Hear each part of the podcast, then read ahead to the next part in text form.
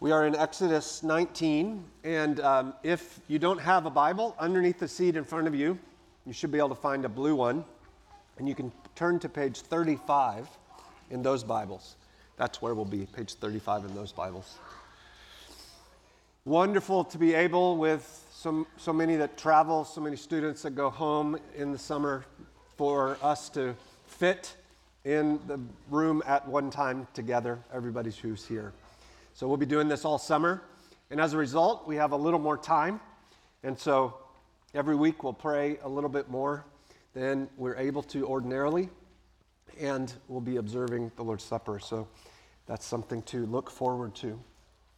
Um, who has summited a mountain? Now, I don't mean a mountain, as in that little hill over there but a, a mountain. Wow, quite a bit of you. Let's give them a round of applause. Good job. Excellent. Many significant biblical events occurred on mountains. It's almost as though the scriptures give us the picture that mountains are the suburbs of heaven, that you're up closer we reach one such event this morning in Exodus 19. This is a passage that, frankly, I can't fathom being able to do justice. Probably one of the most critical moments in all the scriptures.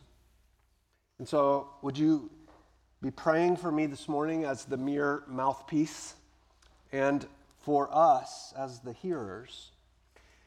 Now, unfortunately, our passage breaks down into three nice sections, and they're best described all with the letter C. We're going to talk first about calling from Exodus 1 1 through 8, the first half. And then we'll talk about consecration, the second half of verse 8 through verse 15. And finally, and I mean this in a very kind way, We'll talk about condescension in verses 16 through 25. I realize the last two words there are big, intimidating, churchy sounding words. But I am most certainly the dumbest person in the room. And so, if by God's Spirit they can make sense to me, I'm confident they can to you too. This will be an intense sermon. Uh, the passages. But I want to encourage you to try to hang in there the whole time and ask that God would speak to us. Like summiting a mountain, it's worth it. So let's look first together at calling. Verse 1. On the third new moon, after the people of Israel had gone out of the land of Egypt, on that day, they came to the wilderness of Sinai. They set out from Rephidim and came to the wilderness of Sinai and encamped in the wilderness. There, Israel encamped before the mountain, while Moses went up to God. The Lord called to him out of the mountain, saying, Thus you shall say to the house of Jacob, and tell the people of Israel. You yourselves have seen what I did to the Egyptians, how I bore you on eagle's wings and brought you out to myself. Now, therefore, if you will indeed obey my voice and keep my covenant, you shall be my treasured possession among all peoples, for all the earth is mine. And you shall be to me a kingdom of priests and a holy nation. These are the words that you shall speak to the people of Israel. So Moses came and called the elders of the people and set before them all these words that the Lord had commanded him. All the people answered together and said, All that the Lord has spoken, we will do. The first 18 chapters of Exodus have recounted the amazing story of God rescuing his people out of Egyptian slavery. And now they've been on this rocky journey to Mount Sinai. Took us 18 chapters to reach it, but now we're here. And from this point on, for the rest of the book, 22 more chapters, Israel will be camped at Mount Sinai. It took somewhere between 10 to 12 months to span those 22 chapters. That's where we'll be the rest of the summer. Aren't you glad you're not camping for 10 to 12 months? But reaching Sinai is a striking example of God keeping his promise. You see, all the way back in chapter 3, when Moses was at this same mountain he's at now in chapter 19, but he was there alone. God came to him and said, When you, meaning Moses, individual, singular, when you have brought the people out of Egypt, you, plural, meaning all God's people, shall worship God on this mountain. Exodus 12. Three, uh, Exodus chapter 3, verse 12. From that point to this point, who would have ever imagined that that could actually come true? But it has. Here they are. Beloved, God always keeps his promises. The scriptures abound with them. Not a single one is untrue. Everything God says is sure because nothing can stay his hand. He has no rival, equal in power, able to resist him and be successful. So everything God says he will do, he does. In a world replete with lies, alternate facts, and fake news, fill your mind with the promises of God. They are the only sure thing we have. Cast yourselves on them in prayer every day and spur each other on relationally to keep trusting them because God keeps his promises. Now you'll notice in verse 3 that Moses makes his first trip up the mountain. He summited, like some of you have, to meet with God. This first climb up the mountain won't be his last. And the truths of verse 4 on the one hand and verses 5 and 6 on the other, and the relationship between those two sections couldn't be more significant. Verse 4 tells us God says, Your, You yourselves have seen what I did to the Egyptians. You have seen how I bore you on eagle's wings. Is a beautiful symbolic picture of God rescuing them and carrying them out. But that last one, that third example of God's goodness to them is the best. Oh, I brought you to myself. What a picture. Church, don't miss that in verse 4, all three of those phrases are all past tense. Now, I know it's Sunday morning, and most of you are out of, out of school or school's ending now. The last thing you want to use is your brain. But past tense. All three things, God says, they're done. I've already finished them, they're complete. Look back, they're in the past. Those are things God unilaterally, divinely did. But then verse 4 swings on two words in verse 5. Now, therefore. That's the hinge, opening the door to something else. It says, Now, therefore, the call for Israel's obedience to the law, which we'll talk about extensively next week, Chapter 19 is the, the preamble to the giving of the law. The call for Israel's obedience to the law came after God rescued them, not before. You understand the significance of that? Salvation is a work of God given in grace.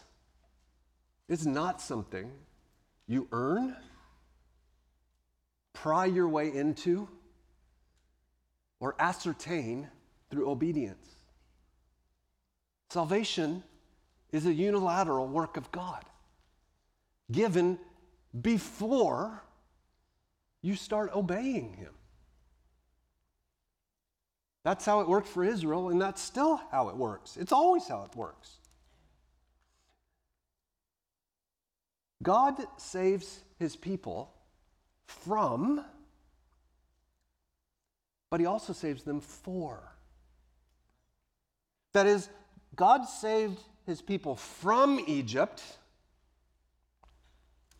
and then because God acted for them in that way, he saved them for himself, that they might love him, know him, enjoy him, serve him, obey him, be connected to him.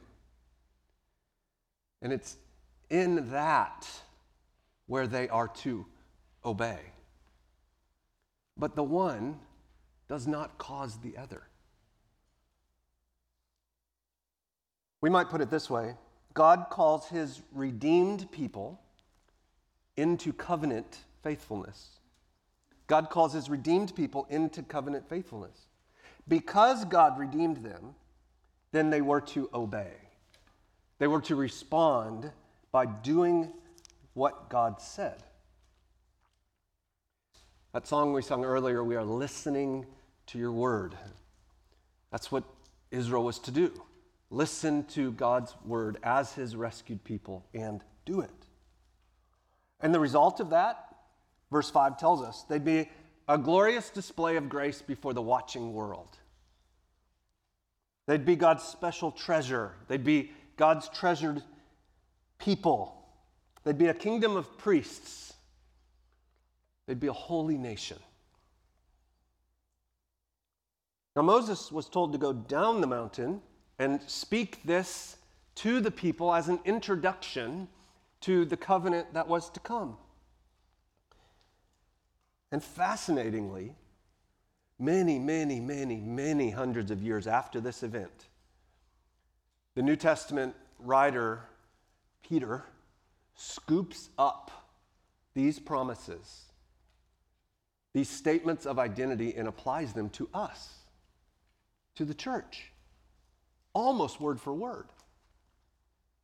He says in 1 Peter that we are a chosen race, a royal priesthood, a holy nation, a people for God's own possession. Why? That we might proclaim the excellencies of Him who called us out of darkness and into His marvelous light. Church, that's who we are. God has saved us from sin for his glory that we might display to Tempe and beyond what a great God he is. And so Moses made his trek down the mountain. He introduced Israel to this calling by means of the elders of the people. And they immediately committed themselves to obey the Lord, whatever might come. They said, whatever essentially, whatever this covenant will entail, whatever's in this law, we will do it. I mean, look what you've done for us. How could we respond with anything else? Now, with that, we'll read in just a moment, Moses heads back up the mountain.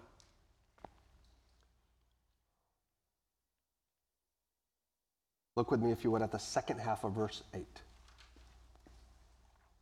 Moses reported the words of the people to the Lord. So back at the top of the mountain. And the Lord said to Moses, Behold, I'm coming to you in a thick cloud, that the people may hear when I speak to you and may also believe you forever. He's not saying I'm coming right now, this moment in this cloud, this glory. He's saying it's going to happen in a little bit. When Moses told the words of the people to the Lord, the Lord said to Moses, so this is further in the same conversation Go to the people and consecrate them.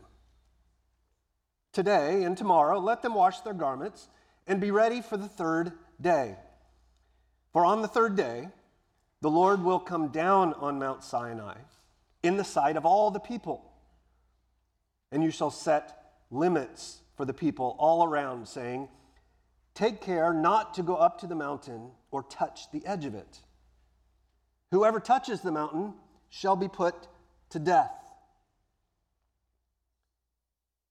A church member came up to me during the greeting and essentially dared me to rap, can't touch this.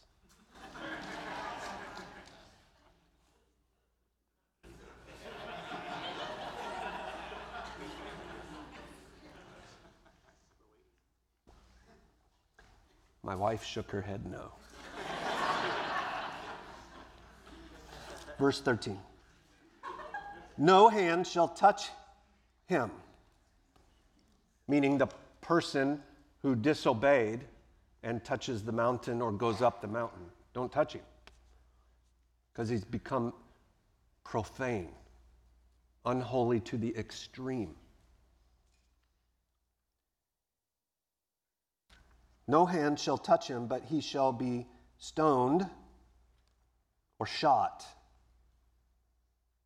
with an arrow. Whether beast or man, he shall not live. When the trumpet sounds a long blast, they shall come up to the mountain. So Moses went down the mountain to the people and consecrated the people, and they washed their garments. And he said to the people, Be ready for the third day do not go near a woman.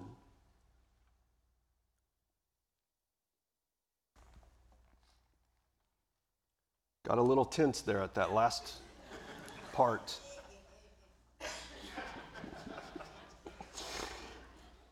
So, this was Moses' second trip up the mountain to meet with God, to hear his word, and then to go back down the mountain and repeat what God said. And this second trip up and down is about consecration. Through these instructions, a pattern of worship and approach to God is being established. And it will be seen extensively throughout the rest of Exodus in something called the tabernacle. So we'll be talking about that a lot later this summer. For our purposes this morning, just understand related to that, God cares that he's worshiped, but he also cares how he's worshiped. We don't come to God willy nilly and just do whatever we want. We worship him how he says to worship him. For now, though, let's grapple with that word consecration. Consecration. What is that? In one sense, God is everywhere. And yet, in another, he decides at particular times, in particular ways, among particular people, to make himself uniquely known, to especially reveal himself. It's clear from Genesis to Revelation God longs to be with his image bearers. Yet he's holy, and fallen humanity is unholy. And to put it mildly, that complicates things. Exodus 19 describes God's Old Testament invitation into the Old Testament Mosaic, it's called covenant, because it's named after Moses, named after this event. God calls people into covenant relationship with Him. And yet, as what we just read said very clearly, God calls his people into relationship with him, and yet his presence is dangerous. God is majestic in holiness, awesome in power. perfect in every way, jealous to be singularly worshiped. All the while, his image bearers are self absorbed, self worshippers. And apart from God's intervention, every person remains enslaved to sin. And so consecration is essential. It's a matter of life and death. You see that in verse 10. Go to the people and consecrate them. Now, that's not a word we ordinarily use. It simply means to take something or someone and set it apart, dedicate it for special use.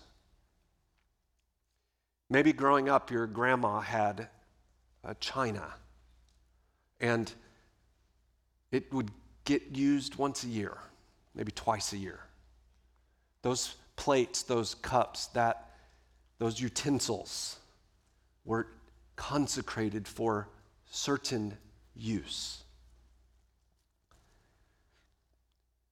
We got all that stuff in our wedding, and uh, how many times have we use that?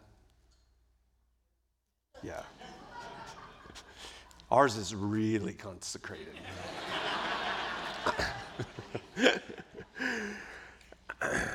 because Israel was chosen by God, they were to be uniquely dedicated to Him. He rescued them. They were to be uniquely His. The Lord wanted to be present with them, be among them. And so somehow there must be some way to be holy. I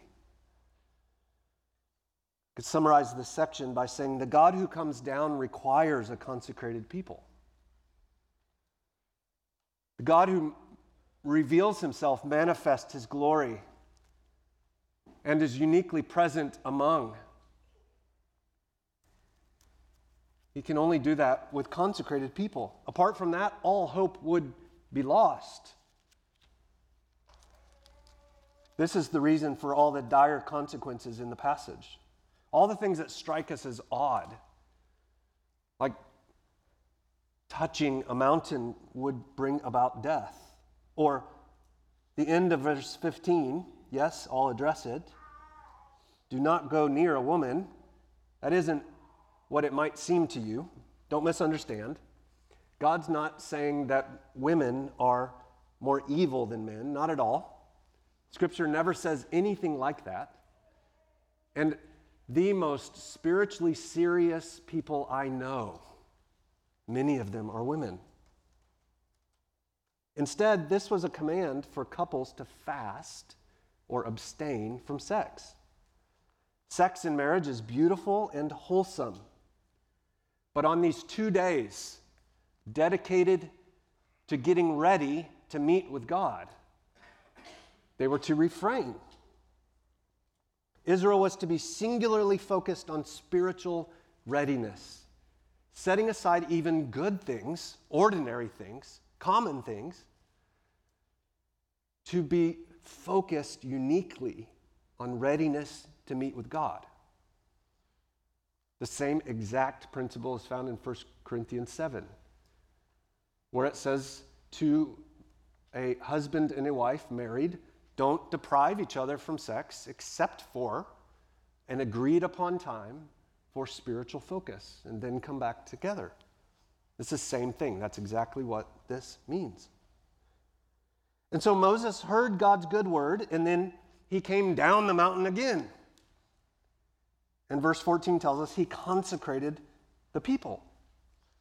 Now, beyond their sexual abstinence and the washing of their clothes, we're not told how that consecration took place. Perhaps Moses offered an animal sacrifice. Perhaps they lingered long in prayer and confession of sin. I'm not sure. It must not matter that we don't know because we're not told. Whatever the specifics, the people were readied for one of the greatest moments in all the Bible The Lord would come down to his consecrated people and be with them. That's what we were created for. Everything else is secondary to that. And he would speak with them to inaugurate the covenant. And so we've talked through calling and consecration. Now it's time for condescension. So turn to your neighbor and say something condescending. I'm kidding.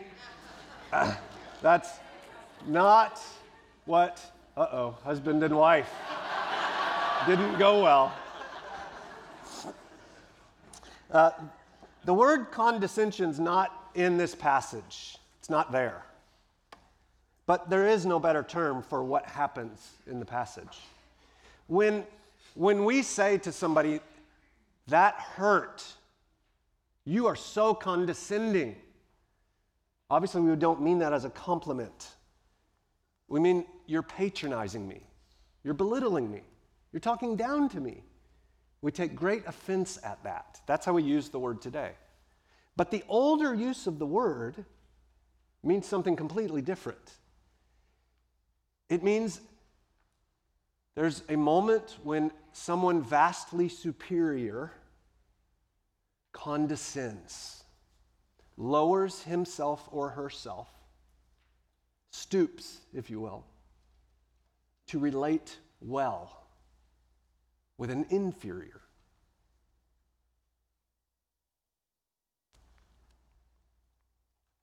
When we say you're talking down to me, you can see where that has come from.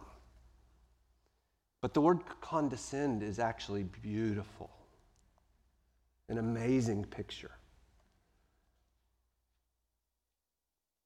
Perhaps the best example of it today is when an ASU grad talks to a U of A grad.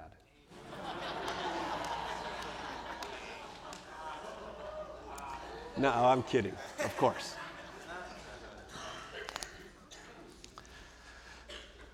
The concept of condescension is magnificent because we're going to see in a moment the Lord, God, God condescends. He stoops to relate to his people. Those ones who he rescued out of Egypt, and then seemingly at every stop, what have they done? They've complained, they've bellyached, they've whined, they've fussed, they've said, I want to go back. God stoops down to them because he wants to be with them, because they're his. Stunning.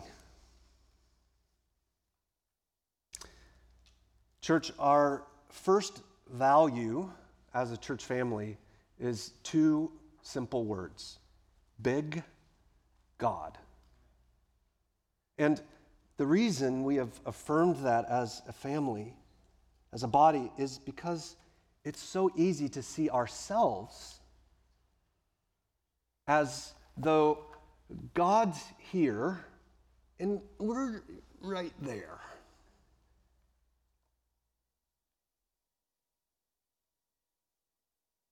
But nothing could be further from the truth. God is infinitely superior to any and everything He has made, including you and me. And so, for a person to have access to and meet with God, this is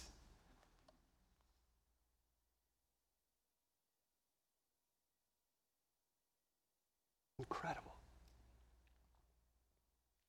So we have affirmed as a church that the Lord is glorious in every way, that he rules as our sovereign king,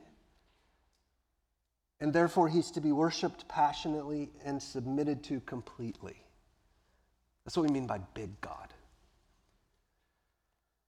The bigger your view of God, the better your interior world will be. Because in our sinfulness, we're constantly trying to push ourselves up. Be just a little bit not as great as God. But the bigger your view of God, the closer you'll actually experience yourself being to Him. And most of our inner turmoil is caused by an inaccurate view of ourselves and a truncated view of God. I want to encourage you to foster in yourself and among each other a big view of God. Now, look starting in verse 16, would you? On the morning of the third day, there were thunders and lightning. I didn't know thunders was a word. sounds like deers. There were thunders and lightning and a thick cloud on the mountain. So we know from the last passage that means that God has now condescended. He has stooped. A very loud trumpet blast, so that all the people in the camp trembled. Then Moses brought the people out of the camp to meet God. They took their stand at the foot of the mountain. Now, Mount Sinai was wrapped in smoke because the Lord had descended on it in fire. The smoke of it went up like the smoke of a kiln, and the whole mountain trembled greatly. And as the sound of the trumpet grew louder and louder, Moses spoke, and God answered him in thunder. The Lord came down on Mount Sinai to the top of the mountain, and the Lord called Moses to the top of the mountain, and Moses went up. And the Lord said to Moses, Go down and warn the people lest they break through to the Lord to look, and many of them perish. Also, let the priests who come near to the Lord consecrate themselves, lest the Lord break out against them. Moses said to the Lord, The people cannot come up to Mount Sinai, for you yourselves warned us, saying, Set limits around the mountain and consecrate it. The Lord said to him, Go down and come up, bringing Aaron with you. Again, not right now, not that exact moment, but coming up. Do not let the priests and the people break through to come up to the Lord, lest he break out against them. So Moses went down to the people and told them. Next week, we'll get a lot of content of what God has said. It's going to be wonderful. I hope you'll be back. But for now, let's look at what's just happened condescension. Beloved, nothing in all creation rivals the Creator. When He chooses to make Himself known, creation itself is impacted. The mountain literally shook. The people were brought to the base of the mountain, but they couldn't go up it. They couldn't even touch it. Why? Because God's presence on that inanimate object transformed it into something holy. That's how holy God is. The lightning, the thunder, the smoke, these all give us a tiny, tiny, tiny sense of the glory, the majesty of God. God is mind blowingly superior to us. And yet he's full of love and grace. And so he condescends to speak to his people, to be with them. Imagine the human being you would most be in awe of meeting. Like that person that your mouth would just drop, that you're near. That person is as a flashlight in the midday sun compared to the Lord beckoning you to be near Him.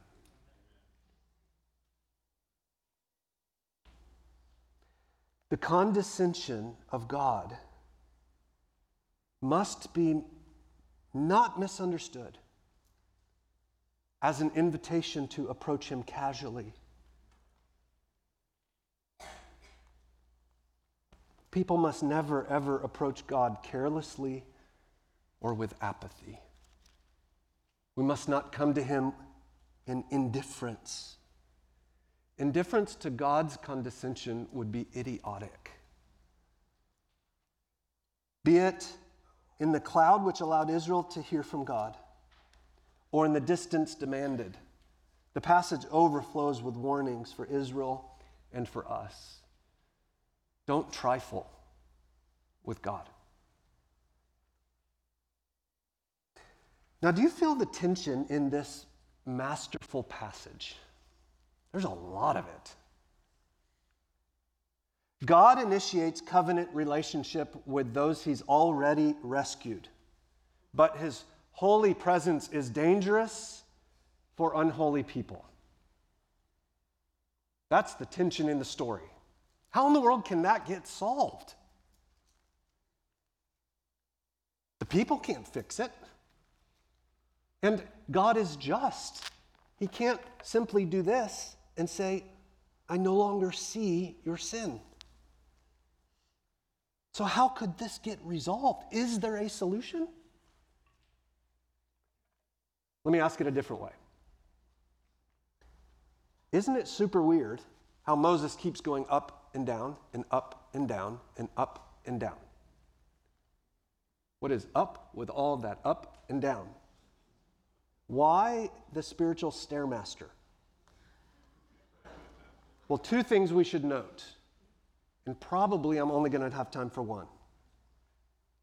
Two things we should note about this. The first one only through a mediator can a sinful people properly relate to the utterly terrifying yet infinitely gracious Lord.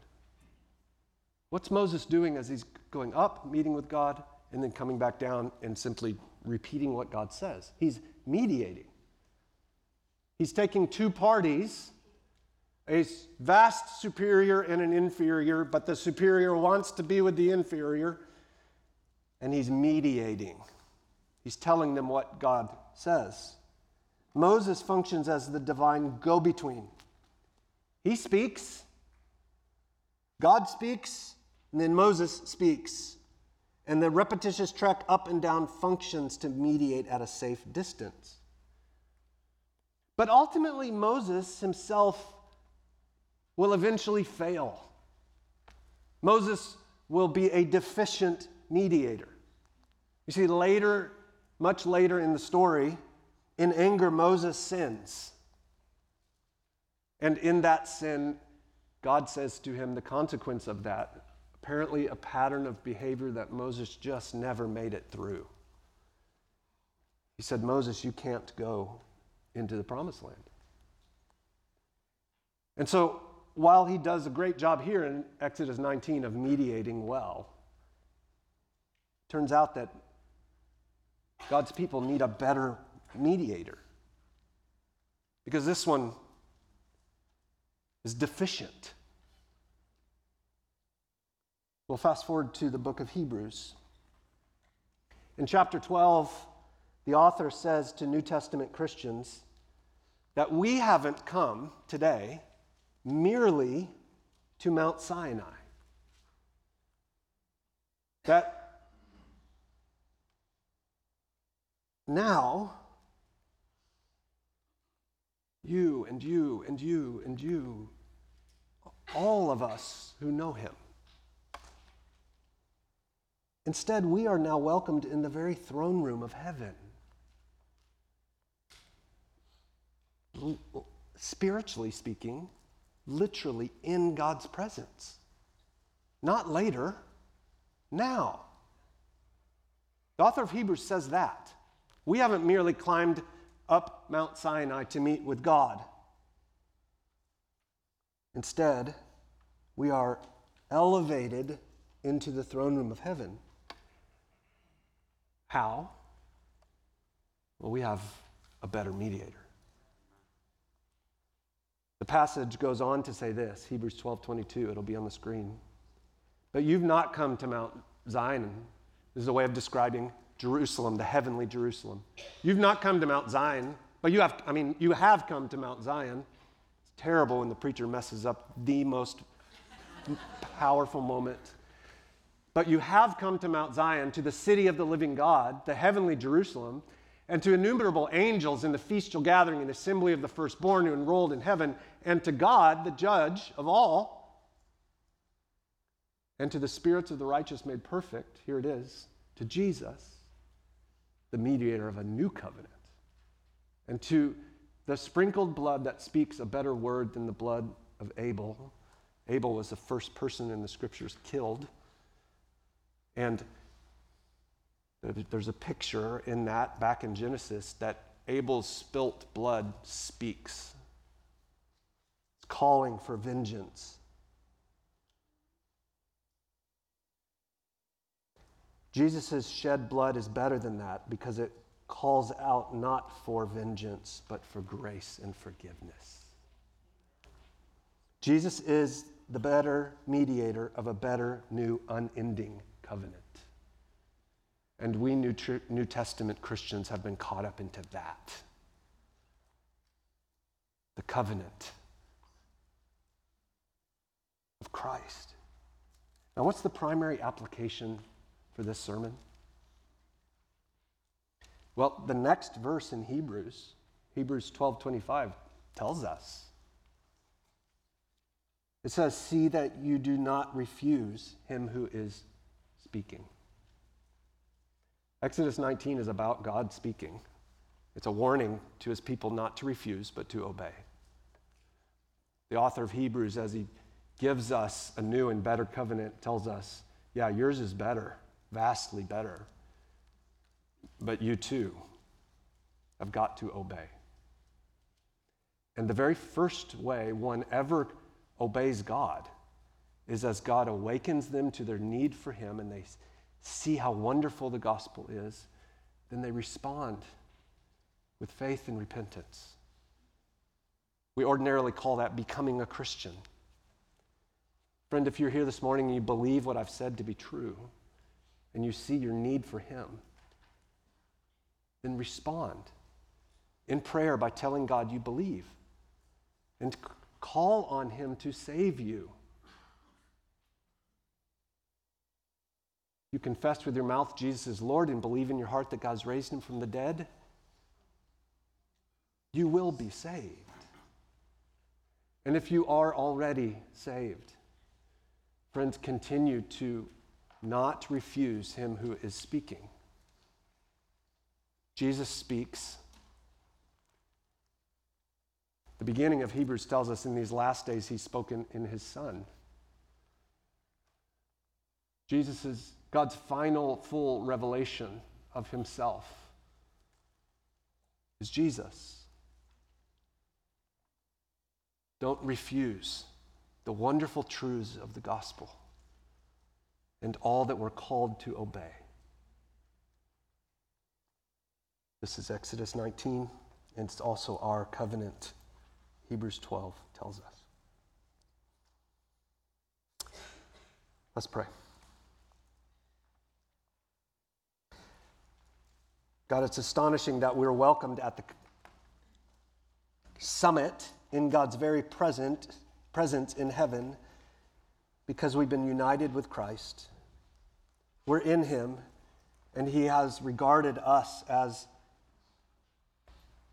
sons and daughters, and we say thank you. And as we come now to observe the Lord's Supper, then we ask you that this would be an especially meaningful occurrence as we consider that your blood speaks a better word than Abel, because in it you're not crying out for vengeance over all our sins, but rather your blood was shed that we would be welcomed in, saved forever. Thank you. In Jesus' name, amen.